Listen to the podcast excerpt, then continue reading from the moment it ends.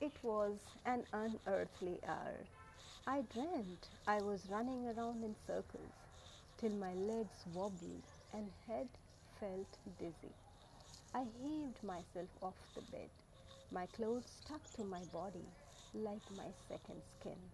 It was freezing cold. Dawn still a long way off. My voice trembling wafted over to you in the kitchen where you were making frothy strong coffee and some potato crisps, taking your own sweet time.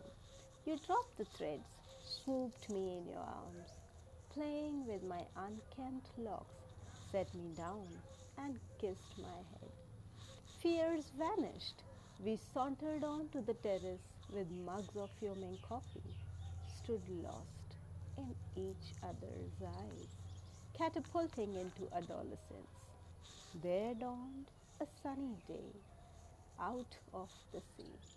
The birds started chirping, picking up the signs of life. The trees breezed by. Birdies joined in the festivities of love, and so did the entire universe.